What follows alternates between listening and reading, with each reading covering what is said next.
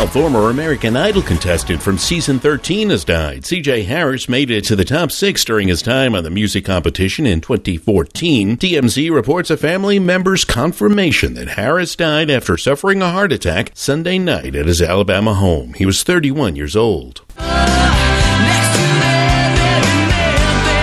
Arrangements are in place for Lisa Marie Presley's memorial service, which will take place Sunday morning on the front lawn of Graceland. The public is invited and asked to visit Graceland.com for more information. As for the Graceland estate itself, that will pass on to her daughters, 33 year old Riley and 14 year old twins Harper and Finley.